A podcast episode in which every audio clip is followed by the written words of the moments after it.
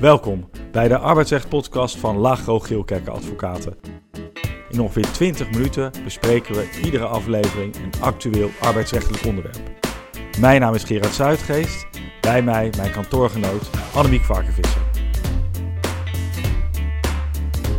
Annemiek, waar gaan we het deze keer over hebben? We gaan het vandaag hebben over de stageovereenkomst. Dus wanneer is er sprake van een stage en wanneer is er sprake van een arbeidsovereenkomst? Ja, uh, dat is inderdaad nu relevant, omdat vanwege de forse krapte op de arbeidsmarkt werkgevers proberen om in een vroeger stadium, in een eerder stadium, potentiële werknemers aan zich te binden. Dat doet men onder meer door stageovereenkomsten aan te bieden. En op die manier kunnen jonge mensen kennis maken met het bedrijf en kan het bedrijf kennis maken met hen. En de juridische vraag is dan vooral: wanneer is zo'n stageovereenkomst dan een arbeidsovereenkomst? Ja, er zijn nogal wat juridische verschillen uh, qua gevolgen. Want op een stageovereenkomst is het arbeidsovereenkomst in zijn geheel niet van toepassing. Dus geen minimumloon, geen onderdeel van de ketenregeling, geen transitievergoeding, geen doorbetaling bij ziekte. Dat is allemaal ja, niet aan de orde bij een stageovereenkomst. Mhm, maar bij een arbeidsovereenkomst wel. Ja. Dus voor werkgevers kan het natuurlijk heel aantrekkelijk zijn om tot een stageovereenkomst te komen. Om dus niet aan het arbeidsrecht gebonden ja, te zijn. Zeker als je natuurlijk met zo'n werknemer door wil. Mhm. Eh, of ze met zo'n stagiair door wil, uh, dan, dan, dan, kan dat effect hebben. Gaan we vandaag allemaal bespreken. Ja. Uh, maar eerst, zijn er nog zaken te bespreken over onderwerpen die in eerdere podcasts aan de orde zijn gekomen? Nou, ik zag een uitspraak van de rechtbank Den Haag. Volgens mij hebben we het daar ook wel eerder al over gehad. Mhm. over waar deze uitspraak over ging. Want dat gaat over een werknemer die had meerdere keren een gesprek met haar leidinggevende heimelijk opgenomen. En op grond daarvan concludeerde de kantonrechter dat de arbeidsverhouding ernstig en duurzaam was verstoord. En dus ook dat er uh, ontbinding van de arbeidsovereenkomst ja. plaatsvond. Ja. Zelfs uh, dat er was zelfs geen, uh, volgens mij geen mediation traject gevolgd, maar toch ja. ontbinding. Dus dat gaat eigenlijk best wel, best wel ver. Ja. Wel de transi transitievergoeding werd er wel toegekend. Um, maar ja, we, we, zullen even in de gaten houden of dit nou een vaste lijn wordt in de rechtspraak. Dat dat zo erg wordt, uh, wordt gestraft, dat heimelijk opnemen. Ja, ja, ja zeker. Belangrijk. Oké, ik kwam nog iets anders tegen. Want ik was uh, afgelopen week bij een bijeenkomst waarin een arbeidsrechtprofessor uh, nog uitlegde dat ZZP'ers die onder leiding en toezicht van hun opdrachtgever werken, dat die recht hebben op doorbetaling van wettelijke vakantiedagen. En dat zou volgen uit uh, Europees rechtelijke uh, richtlijnen. En weliswaar geldt in Nederland verval van die vakantierechten. Natuurlijk vrij kort, zes maanden nadat uh, mm. ze, na het jaar waarin ze zijn opgebouwd. Maar op grond van, die, van rechtspraak kan op die vervaltermijn alleen maar een beroep worden gedaan als de werkgever de werknemer heeft gewezen op dat openstaande saldo en het feit dat het gaat vervallen. En werknemers ook in de gelegenheid heeft gesteld om daadwerkelijk die vakantiedagen op te nemen. Nou, dat doet een, een werkgever vaak wel natuurlijk ten opzichte van zijn werknemers, maar mhm. niet ten opzichte van de ZZP'ers. Zodat die vakantiedagen, als die ZZP'er die zou hebben, niet vervallen. En dat probleem, hè, dat er dus een, uh, een, mogelijk een claim wordt opgebouwd door ZZP'ers, die, dat probleem uh, is op te lossen met een wijziging van de ZZP-overeenkomst. En dat moet worden opgenomen dat een concreet bedrag van het tarief van de ZZP'er is bedoeld ter doorbetaling van vakantiedagen. En dan wordt het probleem voor een groot deel ondervangen. Het is dus echt wel zaak om de ZZP-overeenkomst eerder te updaten. We hebben, ik heb al eerder genoemd hè, dat dat soort ZZP'ers die onder leiding en mm. toezicht werken, ja. Dat die dat ook die misschien ook gewoon pensioen kunnen ophalen. En ook daarvan moet dan een voorziening in die ZZP-overeenkomst worden uh, opgenomen. En uh, de inschatting is overigens ook dat ongeveer 60, 70 procent van de uh, mensen die nu als ZZP'er aan de slag zijn, eigenlijk gewoon werknemer zijn.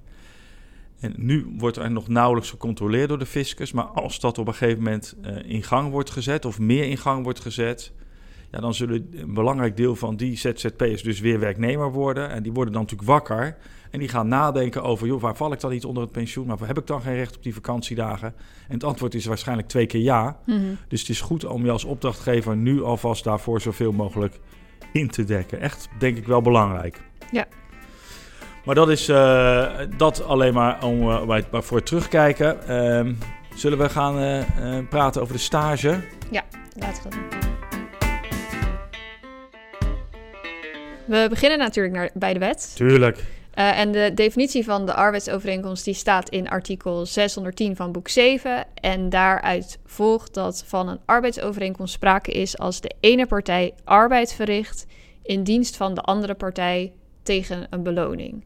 Dus eigenlijk heb je drie voorwaarden voor een arbeidsovereenkomst: arbeid, gezag en loon. Ja, en om te beoordelen of nu sprake is van een arbeidsovereenkomst of een stageovereenkomst, moet je eigenlijk vooral kijken naar het criterium: wordt er arbeid verricht? Want mhm.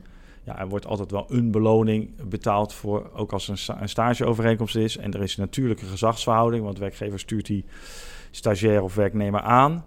Het gaat vooral om de vraag: wordt er arbeid verricht? Want volgens de rechtspraak van de Hoge Raad, vaste rechtspraak, kan er geen sprake zijn van een arbeidsovereenkomst indien de activiteiten primair zijn gericht op het uitbreiden van de eigen kennis en ervaring van de betrokkenen, mede met het oog op de voltooiing van een opleiding. Dus de opleiding speelt een belangrijke rol bij de afweging, eh, maar is niet automatisch doorslaggevend. En als er dus daadwerkelijk productieve arbeid wordt verricht, zit je sneller in de hoek van de arbeidsovereenkomst. Als er geen productieve arbeid wordt verricht, zit je sneller in de hoek van de opleiding, studie, stage. Ja. En dat verschil is alleen niet zwart-wit, want bij heel veel stages verrichten uh, stagiair wel uh, arbeid. Hè, en sterker, het is ook vaak de bedoeling dat in het kader van zo'n stage iemand leert om toe te werken naar het verrichten van de arbeid. Ja. Uh, dus de vraag is, waar ligt nu de lijn? Ja, waar is, is de grens? Ja, Klopt, en daarbij moet eigenlijk steeds naar, naar, de omstandigheden van het geval worden gekeken om, uh, om te bekijken of er dan sprake is van een stageovereenkomst of een arbeidsovereenkomst. En volgens de Hoge Raad betekent het ook niet dat het feit dat in de loop van de tijd steeds meer productieve arbeid wordt verricht, dat de stageovereenkomst dan geruisloos verandert in een arbeidsovereenkomst. En dat past ook bij de praktijk, want het is logisch, wat jij net eigenlijk ook zei, dat je steeds meer productieve arbeid gaat Ja, dus het is voor het geheel alleen een stage, het is voor het geheel een stageovereenkomst of is het voor het geheel een, een arbeidsovereenkomst? Ja. En dat, er, is, er zit in de duur van die overeenkomst zit er geen turning point. Nee, en wat daarbij ook nog goed is om op te merken, is dat sinds het arrest van de Hoge Raad van 6 november 2020 uh, eh, geldt dat de bedoeling van partijen geen rol meer speelt bij de kwalificatie van de overeenkomst. Dus anders gezegd, als partijen bedoeld hebben een stageovereenkomst aan te gaan, maar de feitelijke omstandigheden wijzen erop dat er eigenlijk een arbeidsovereenkomst is, dan bestaat tussen partijen ook een arbeidsovereenkomst. Ja. Dus opschrijven dat de overeenkomst een stageovereenkomst is, heeft eigenlijk weinig juridische betekenis. Mhm. Ehm, het gaat er dus om hoe de samenwerking in de praktijk eruit ziet en of dat dan wijst op een stageovereenkomst of een arbeidsovereenkomst. Ja, ik zou het overigens wel alle stagewerkgevers uh, wel adviseren om toch gewoon stageovereenkomst op te schrijven. En dat partijen hebben bedoeld om dit een stage te laten zijn. Hmm. Maar het enkele feit dat je dat opschrijft zal in, in rechten weinig betekenis ja. hebben. Ja, en dan, uh, ja, hoe zit het dan met die scheidslijn? Hè? wanneer, is dat, wanneer is er een omslagpunt dat de gehele overeenkomst een arbeidsovereenkomst is, of de gehele overeenkomst een stageovereenkomst? Nou, we hebben naar wat rechtspraak gekeken. Uh, we beginnen met een uh, arrest recent Hof Amsterdam. Gaat over Logidex. Dat is een organisatie die bemiddelt bij het vinden van leerwerkplekken voor leerlingen uit het MBO die de beroepsbegeleidende leerweg volgen. En Logidex plaatst dan in opdracht van onderwijsinstellingen leerlingen die in het verband met hun opleiding werkervaring moeten opdoen. En de vraag was of er een arbeidsovereenkomst ging bestaan tussen Logidex en de leerlingen. Of dat was een uitzendovereenkomst. Uitzendovereenkomst is een arbeidsovereenkomst, diende te worden gekwalificeerd. En uiteindelijk, op basis van weging van alle omstandigheden van het geval, kwam het Hof tot het oordeel dat het leeraspect zwaarder woog. En dat er dus geen sprake was van een arbeidsovereenkomst tussen, die, tussen Logidex en de, en de stagiaires of, of, de leer, of de leerlingen. Ja, en in die uh, uitspraak zie je ook eh, heel uitgebreid dat alle omstandigheden van het geval worden, worden beoordeeld. En belangrijke aspecten daarin zijn onder andere dat de leerlingen die werkten dan vier dagen per week bij dat leerwerkbedrijf. En er werd ingeschat dat dat werk wat zij deden voor ongeveer 55% ook daadwerkelijk productieve arbeid was. Ja, ingeschat. Wat uit onderzoek was, was gebleken, 55% is productief. Ja, precies. En daarnaast um, volgde ook uit, uit onderzoek dat um, de leerwerkbedrijven flinke investeringen deden voor het tewerkstellen van die BBL'ers. Uh, dat kwam neer op zo'n 12.000 euro netto per jaar. Ja, de tijd die het kost om iemand te werven, de contacten met uh, Logidex, eh, de begeleiding op de werkvloer, et cetera. Ja, ja. ja.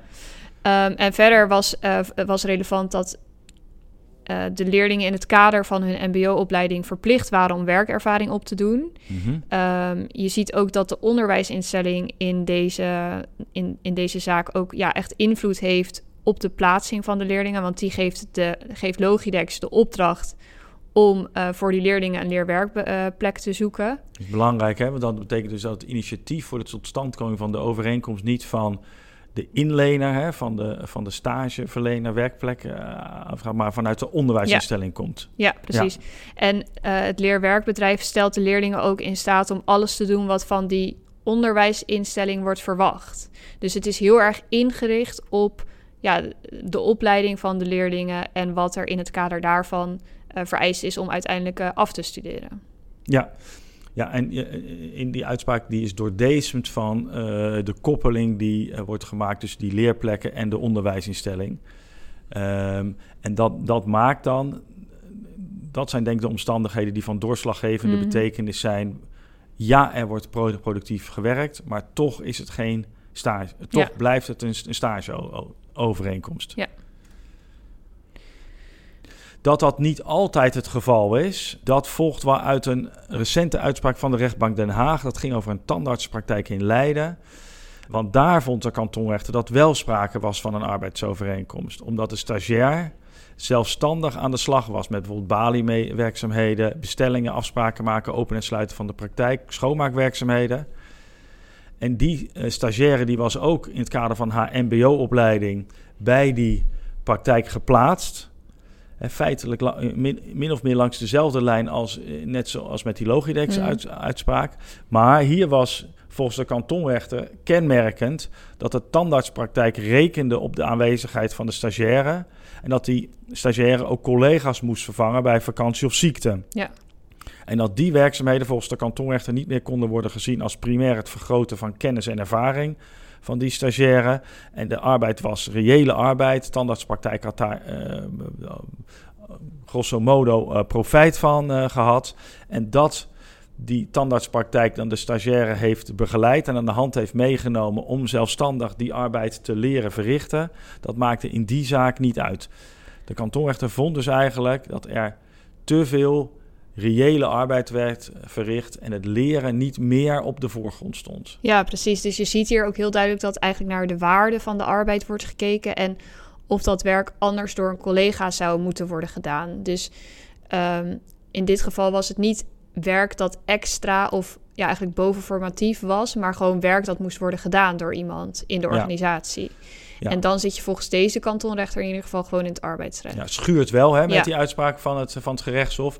Want ook in de, de uitspraak van het gerechtshof werd ervan uitgegaan... ja, uiteindelijk gaan deze stagiaires ook zelfstandige arbeid mm. verrichten. Daarvoor worden ze opgeleid. Ja. Uh, maar dat mag dan niet omslaan. Uh, misschien is het wel goed om even nog te melden hè, dat dat voor BBL'ers, uh, dat er nog wel een soort arbeidsrecht light geldt. Hè. Bijvoorbeeld is er geen, die, die, die schakel BBL telt niet mee in de ketenregeling. er is wel recht op een tra transitievergoeding. Ja. Maar dus niet de, dat de, zo'n arbeidsovereenkomst kan promoveren tot een arbeidsovereenkomst voor onbepaalde tijd. Ja, een andere recente uitspraak, ook van de rechtbank Den Haag, die uh, pakte juist weer heel anders uit. Want daar ging het om een stagiair bij een politieke partij. En volgens de kantonrechter waren de werkzaamheden van de stagiair onmiskenbaar in het kader van zijn opleiding bestuurskunde aan de Universiteit Leiden. Ja. En dat zou volgens de kantonrechter dan ook volgen uit de overeenkomst die partijen hadden gesloten. Uh, en de stagiair had nog gesteld in de procedure dat hij buiten de reguliere kantooruren moest werken aan een knipselkrant uit de ochtendbladen voor Tweede Kamerleden van de politieke partij. Maar volgens de kantonrechter ja, hoorde, dit, ja, hoorde het feit dat hij ehm, ook buiten kantooruren zou moeten werken dan maar ja, bij de stage, om dat dan ook te leren. Ja, te leren dat je ook wel eens buiten ja, kantooruren moest werken. Ja, ja. ja. Uh, ik moet wel zeggen dat de onderbouwing van deze uitspraak vrij minimaal is. Uh, dus het is lastig, zeker omdat het natuurlijk een beoordeling is van de feitelijke omstandigheden, om ja, te beoordelen of deze uitspraak nou, nou ja, terecht is of niet. Ja. Kortom, een, een wisselend beeld. En wat, wat, wat is nou uh, onze conclusie? Ja, zoals jij op het begin al zei, is het natuurlijk niet heel zwart-wit, maar wel een beetje grijs gebied. Ik denk dat je in ieder geval, ja, nou ja, safe zou ik misschien niet willen zeggen, maar in ieder geval helpt het heel erg als de stage plaatsvindt in het kader van een opleiding. Ja. Want als je na de opleiding een stageovereenkomst sluit, ja, dan zit je toch eerder in een soort traineeship. En dat is eigenlijk gewoon een arbeidsovereenkomst. Ja, veel sneller een arbeidsovereenkomst, zeker. Het is niet doorslaggevend, denk ik, of er nou een opleiding wordt gevolgd of niet. Maar het kan wel, het is wel een belangrijk gezichtspunt. Ja, zeker. Dan tweede is, er mag productieve arbeid worden verricht, maar die arbeid mag niet zo omvangrijk of zo ja, productief zijn dat de stagiaire uiteindelijk onmisbaar wordt.